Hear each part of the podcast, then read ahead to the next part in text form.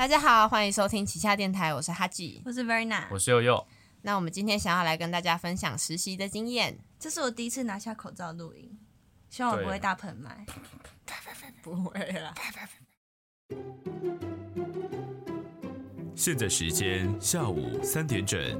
您现在收听的是旗下电台。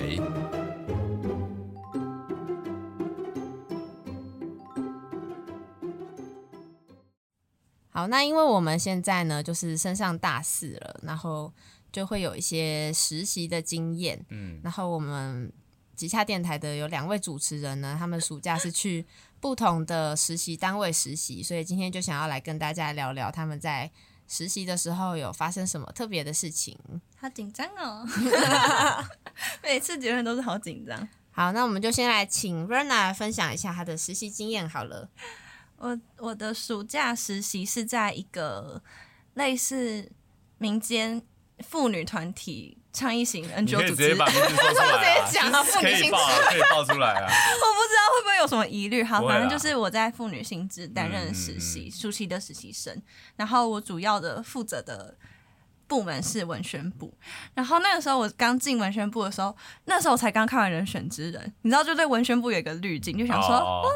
人文宣部。包装包装一些不该看到的东西，王静 之类的，然后就进去之后发现，哎，其实好像是因为嗯类型不太一样，因为《人选之人》就是政府组织的那种嘛，但我现在去的是，它就是完全非政府的，它是一个比较有。就是他们很关注的议题，就是女性议题嘛。女性，譬如说女性参政、女性的婚姻、女性的自主、女性的各各种方面。嗯，但他就是比较关注在女性上面的话，比政府相对来讲会更线索一点点。所以再加上啊，必须要说，NGO 组织真的人很不够。所以我进去的感觉是说，呃，那个部门除了我的主管之外，还有另外一个实习生跟我一起，然后我们两个就看着我们的主管。一整天要做超级无敌多事情，就一人分饰多角，这样。超级多角，就是他他要负责很多，就譬如说他 podcast 要负责上架，然后还要写 podcast 的文案，还要负责管理整个。呃，社群媒体就所有什么 IG、脸书那些的，然后他就是有好多好多事情，然后因为他们的人很不够，所以他可能还要身兼其他的责任。因为我看他一直在回一些很长的英文信件，所以就觉得天啊，你也太累了吧？是很是你刚刚说他那个是什么层级的长官？他算是文宣组组长这样，对，然后可是再上去就是秘书长。然后再上去就是什么董事，所以其实他已经算是也算是整个维宣部就靠他一个人在在处理。对，高阶主管其实不多。嗯，高阶主管应该只能说整个办公室应该只有一个，然后整个办公室总共四个人。哦，好少呢。好少。对，就是我后来才发现，NGO 组织会列很多，譬如说什么董事、董监事什么什么之类的，但他们其实根本就不会来到现场，他们比较像是一个提供资讯或是提供协助的人。嗯，像是前阵子不是。就是我们的候选人柯先生，还有发表一些对 不太不太合适的言论，或者是他在他的呃竞选的那种茶会上面做一些不太得体的事情。然后那个时候我就看到我的主管上午还在开会，他还跟我开了一个会，下午他马上就发了一篇好长好长的声明，而且还发两篇，一篇声明，然后另外一篇是找其中一个董事来写一篇好长的文章。然后我就想说。到底什么时候？对他什么时候做到这件事情的？难道是昨晚在公布十一点多他就开始在那边打文 打文案了吗？所以我就发现 NGO 真的好累耶。然后，那我想问一下，NGO 组织者他们的资金来源是？资金来源就是呃，应该算是捐款这样子，都是捐款，有一部分捐款，然后小部分是他们会有一些义卖品，但义卖品就是真的没没有很多钱啦，就大部分是对，大部分是捐款，所以他们。我暑假还有负责要实习一件事情，就是我要负责编排他们的，他们叫做通讯，就有点像是，呃，每个年度会发给那些有捐过捐过款的人，或者是有在关注这议题的人，他们会得到一本很厚很厚的本子，然后里面会写说，哦，这一年来妇女性是做了哪些倡议啊，他们完成了哪些事项，然后他们各自有什么。呃，觉得台湾现在还有什么可以改善的地方，或者是他们有什么 心得感想。让他们工作报告啦，对对对工作报告个交代这种感觉。对，但其实很好看诶、嗯因为里面的知识含量真的蛮高的。他们都是会请那种真的教授啊，或者是真的很资深、很资深的，像秘书长，秘书长很多就是在管跟法律有关的。然后我自己又是一个法律知识比较、比较、比较没那么多的人，所以我看的时候真的觉得受益哦受益非常良多。嗯嗯这样子。然后还有刚刚讲到那种义卖的东西，他们我发现很可爱耶，就他们一卖东西真的很可爱。因为我你说设计的很可爱，，对我印象中的那种卖的东西，可能就是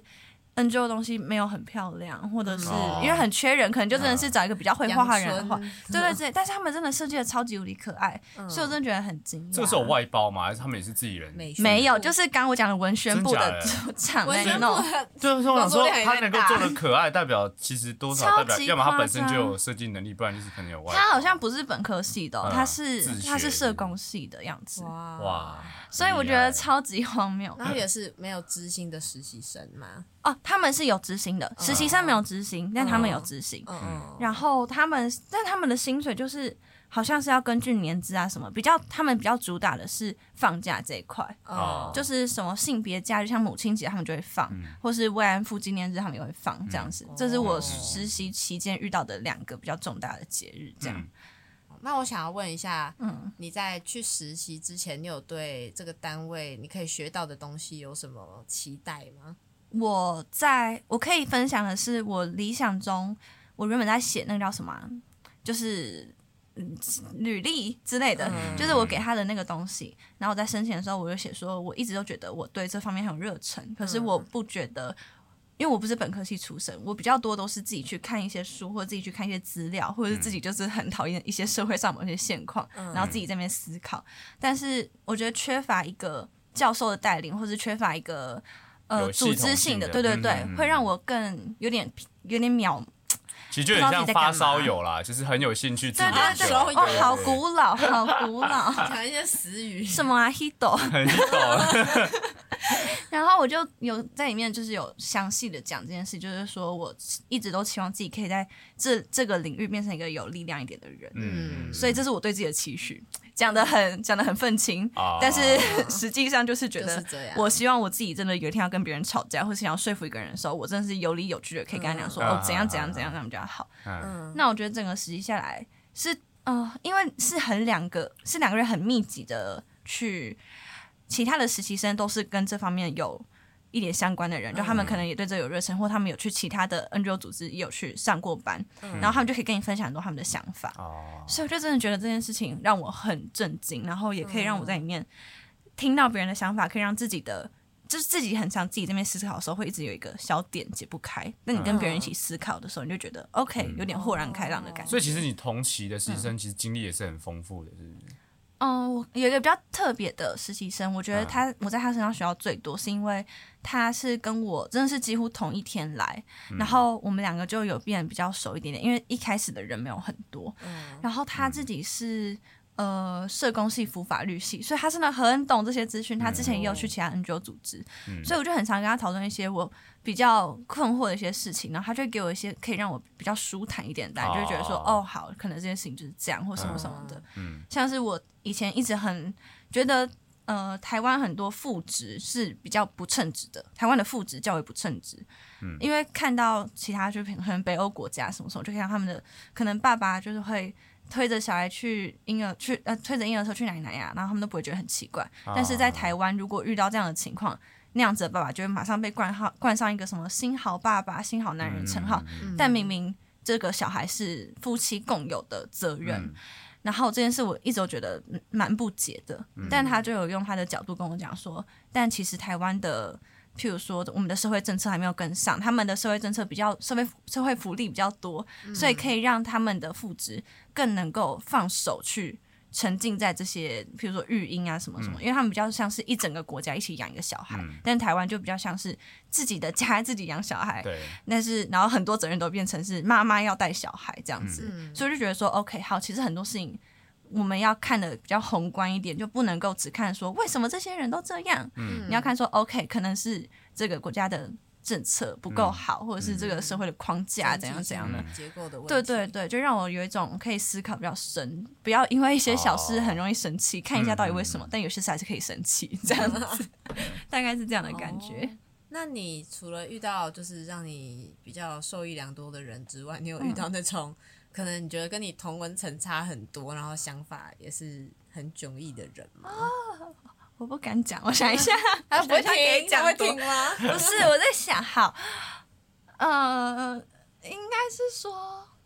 就是我对于我对于跨性别会有一些不够了解的地方啊，但是这种这种妇女团体，他们就是。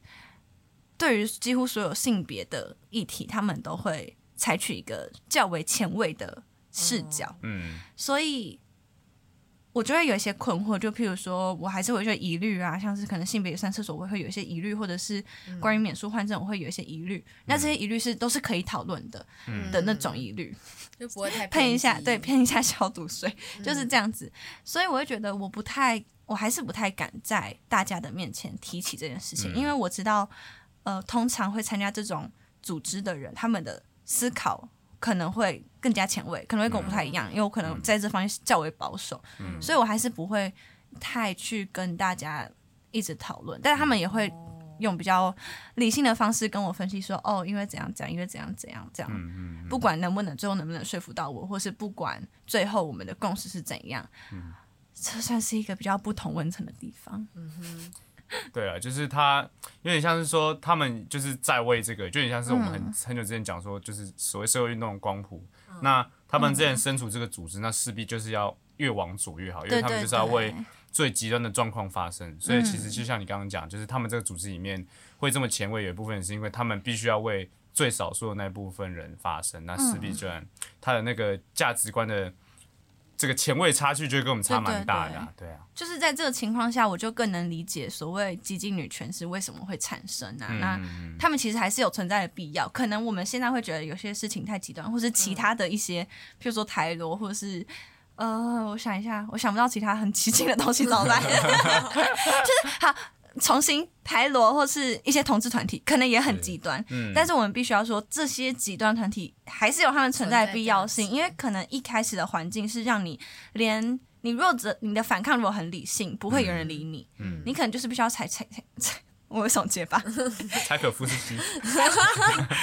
必须要采取一些比较偏激的手段，这样子别人才会真的看到你说了什么话，即使这些手段可能。别人会看起来你好像可以笑，但是就是没有办法这样子，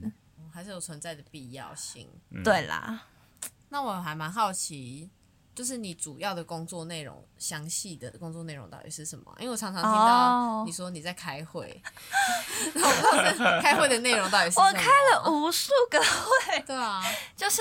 我的工作内容主要最一开始还比较小轻松的时候，是会帮他们撰写 podcast 的文案，嗯，就像现在文案旗下的文案也是我撰写，所以这件事对我来说算是。不会很困难，嗯，然后后面比较难一点点的是开始我们要实习生要有自己的专题的产出，嗯，那我负责的是关于全市性骚这个部分，因为全市性骚是这一次的立法院三读之后才通过的一个新的条例嘛，嗯，那我觉得很多人应该还不太知道什么是全市性骚，所以我就想说，那我做一个关于这个的懒人包，嗯，然后这个东西之所以让我这么的头痛，所以我一开始原本是想要做 Me Too，因为。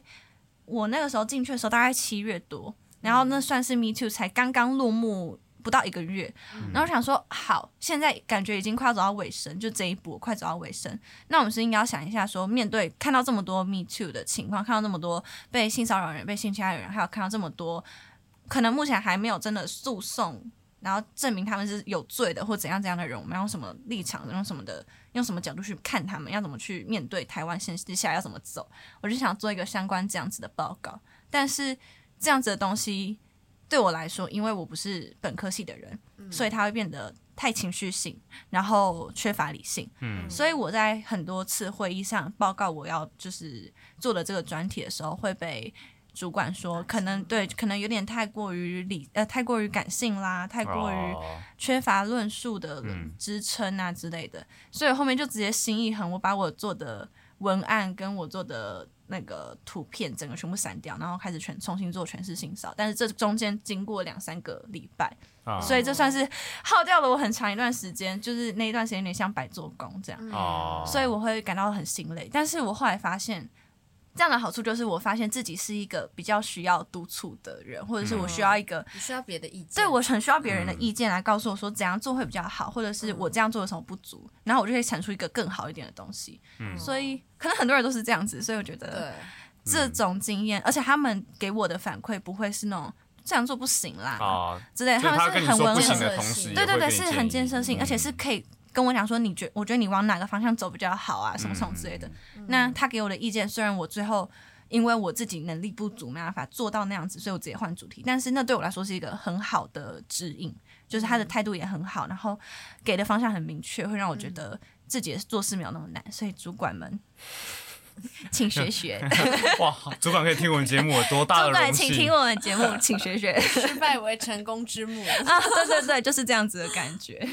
好，那前面听你讲了蛮多，这个单位好像还蛮让你学习到蛮多的地方。嗯，那我想知道，就是，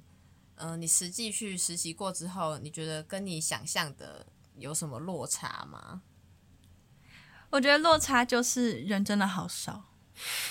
你以为就是你以为你以为会有薪资100也会？我以为会有就是很多人，因为我去面试那一天、嗯人还没有那么少哦，是后面好像有几个人就是、被刷掉不是就是离职。哦就是办公室里面的人哦，哦是现职的人对。对对，所以我就有点被吓到，想说人也太少了吧。但是其实他们人很少，但是他们没有派给我们很多事情哎。就是我这个部门的人啦，我哦我们两个，我跟另外一个工读生没有被派，不是工读生实习生，没有被派很多事情。嗯另外一个就是我刚刚前面讲的，他是双辅修、双双主修的那个那个实习生，他就是因为他的主管是秘书长，嗯，所以秘书长就会跟他讲说，那个时候我们进去的时候正在进行那个三法的整个审议这样子，他就要去现场，然后去打那个逐字稿，然后他回家整理逐字逐字稿，然后整理一些重点，然后他最后还要把整个就是修法这个东西做一个简报，跟我们全部实习生分享，让我们知道这到底在干嘛。好硬哦。他超级累的，就是而且他是每一天都有去，嗯所以我就觉得哇，他好累哦。但我们这个部门就是相对轻松，我觉得是因为我们主管是一个他责任心很强，然后他也比较小内敛一点，所以他可能很多事情都选择自己做这样。嗯但我们两个就一直跑去说还要重新要做，还要重新要做。然后最后后面的几个月，我们就是非常痛苦，因为我后面那个被刷掉，然后我自己在狂弄那个东西，就比较没有办法问他说还有什么要弄这样子。但前面就是相对来讲比较轻松一点点啦，就前两个礼拜吧。我原本以为进去就有好多好多事情要做，但反而是后面，因为后面又有多几个新加的职工还有实习生跟我们同年龄的进来，所以变得相对比较热络一点点，然后事情比较多。哦，我刚刚忘记讲到的是，我们还有做一个有点像是性别行动方案的东西，它是整个实习生的成果发表的感觉。这样讲有点像小朋友，可是那个东西真的也快搞死我。哦，就是他要我们大家，我们要想一个主题，要做一个行动，给的方向非常之大。那给的方向很大的后果就是完全没有头绪，到底要做什么。哦，所以我们开了好多次会，想说到底要做什么，到底要做什么。然后我们后来就想说，我们变成是呃开个一两次的讨论会，然后讨论会就有一些主题，譬如说，因为我们都是女生，嗯。都是生理女性，然后我们就想说，我们有一些可能共同的成长经验，然后可以去做一些分享，然后。我们最后再分享完之后，因为可能心里面就像我刚刚讲的，自己思考的时候会有很多结打不开，嗯。但是现在在这这个这个场域的每一个人，他们都是我们有很相似的理念，嗯，虽然可能就是做法手法不太一样，但我们成理念相似，然后我们对这些议题就是常常会进行很深的思考，所以能够给彼此一个更好的，呃，怎么讲？讲和解很矫情，但是就有点是这种感觉。哦，对，所以我们就变成是我们开了那两次讨论会之后，每个人都写一篇文章，然后把它做成一整份电子报。因为我们有一个实习生是设计相关科系的，他真的做一个超级大份电子报，然后给大家看。那结果结论就是因为我们没有印出来，然后他真的是用电子报形式，所以整个手机上字很小，哦 主管看不到。重点是这个，主管要戴老花眼镜看。办法是彩色的啊，又没办法印，而且那个笑 纸也不是 A 四纸，嗯，所以就是算是一个有点小搞笑，但是我觉得我自己觉得对我来说是一个蛮重要的成长的经验。他们也都是实习生？他们都是呃实习生，有实习生跟志工，所以你们实习生，哦就假设以单就你们这一期的实习生，大概有几个人啊？跟我同时的时候，我们那个时候大概是四个，四个然后到嗯八月初、七月底、八月初变成八九个，那都是大学大四吗？还是有大三的，嗯然后几乎都大四，然后有一些有一个是研究所，哦这样子啊？志工嘞？志工就一样啊，都是因为志工跟实习生最大的差别就是实习生最后他们通常像我们这样，通常是要给学校签一些东西的、啊。一些契约的。哦，然后志工就是他们是随时都可以面试进来，因为实习生比较规定说就是暑假两个月，或者是开学的整个学期期间这样子。然后志工就是你有空你就去，然后看是要帮他们剪 podcast 啊，帮他们上架什么什么之类的这样子的感觉。哦嗯，对，那整个实习的过程有什么让你觉得比较很惊艳的地方吗？就是跟你可能跟你想象的不太一样，然后让你真的学习到很多的那个哦。最让你惊艳的点。我觉得有一个点让我不算惊艳，但是我有点小震惊，嗯，就是因为他们要跟很多副团开会，嗯因为他们要跟很多副团开会，那个时候就是正在讨论三法到底要怎么修，然后还有 Me Too 那些全是全是性骚法案到底要怎么修啊什么什么的，所以副团就全部一起线上会议，然后你就会看到每个人其实譬如说什么立新啊，像是妇女新知啊，然后一些就全部他们都是女性相关的，但是他们的手法会不太一样，嗯。因为像我现在待的这个组织，就是他们比较像是说，我知道你们很生气。我知道这些有些人很坏，可是我们一定要从法律上去做一个哦。有效的办法去抑制，嗯。或者是是这个法律定下去之后是真的要可以执行的，不能够太感情用事，因为有些法如果太感情用事的话，会变成说，呃，其他人会反弹少找到方法规避之类的啦。嗯然后，但其他的组织，因为他们可能就是会接到比较多这种，他们看到比较多例子，他们就心中非常非常的愤怒，他们就觉得说，不，谁这些人就是应该要怎样怎样，要关几年，要罚多少多少钱这样子。嗯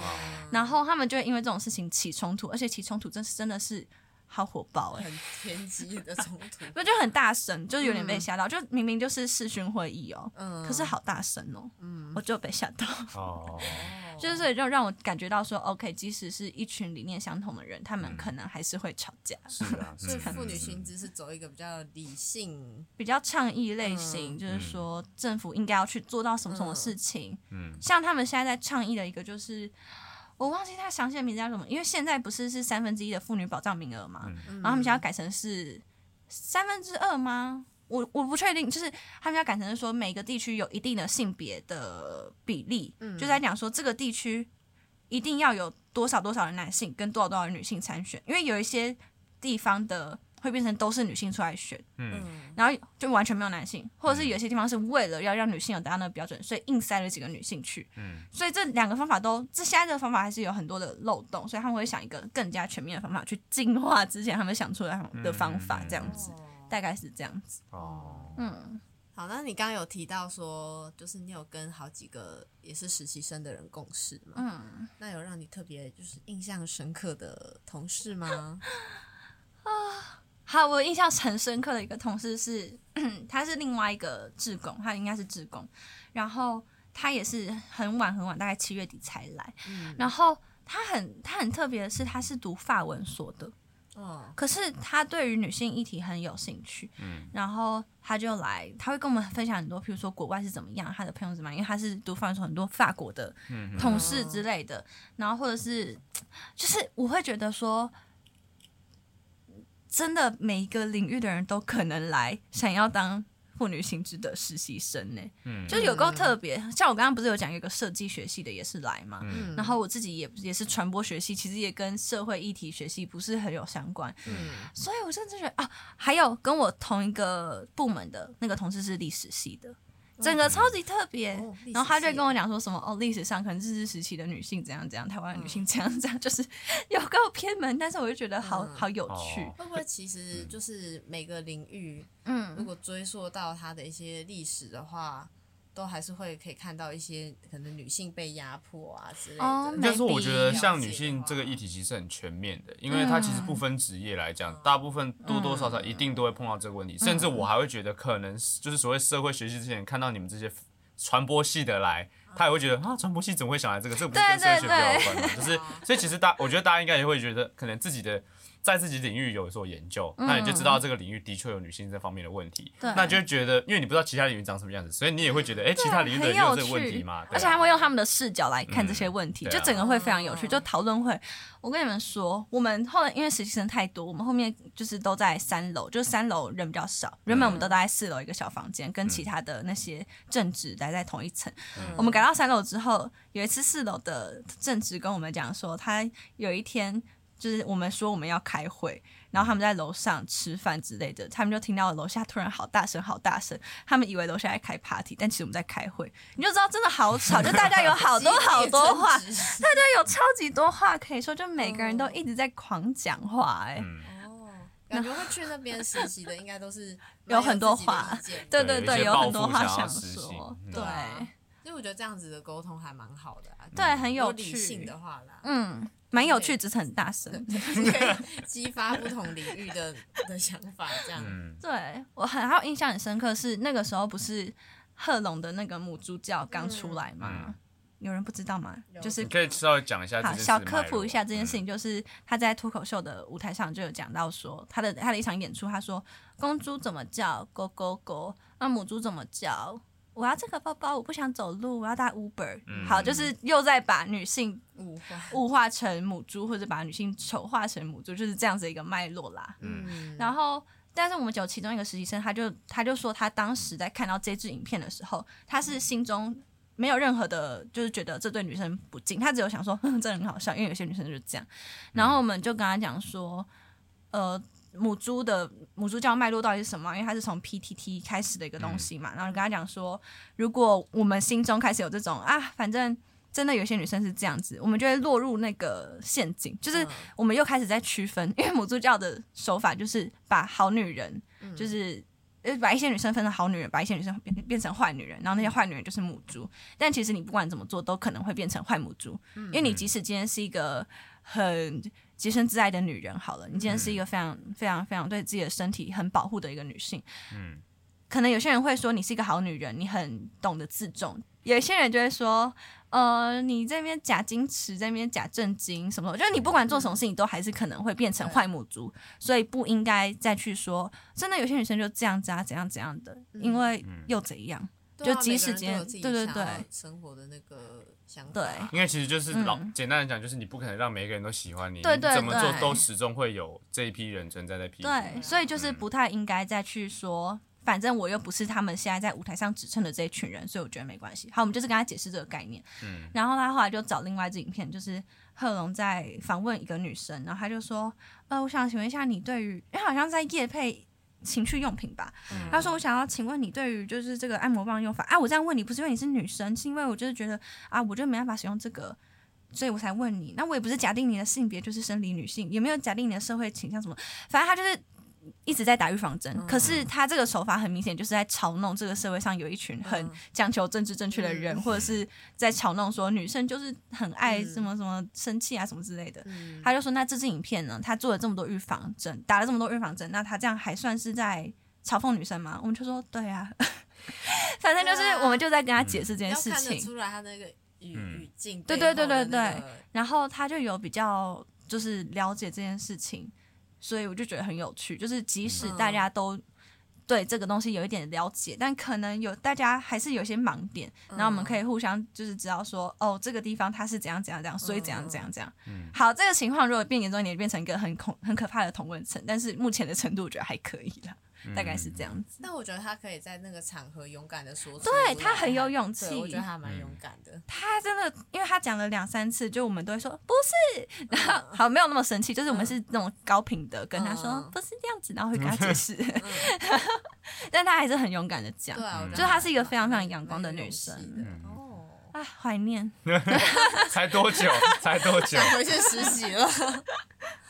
就其实我在听 Verna 分享之前，我会想说，像妇女薪资这样子，就是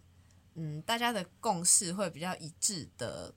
的组织，他们会不会大家的想法都很偏激？嗯。可是、哦。对，可是就是听完你分享之后，我发现大家其实都是包容度蛮高的，嗯。就是虽然每个人都有自己的想法，可是也可以勇敢说出来之后，然后大家彼此理性的讨论，然后可能就可以互相改变。对，对，所以我是觉得这是一件蛮好的事情。对啊，错，好，那我们由于篇幅的关系呢，呃，佑佑的采访就 延到下一集，请大家下一集继续收听。没错。好，我们就下礼拜见，拜拜拜。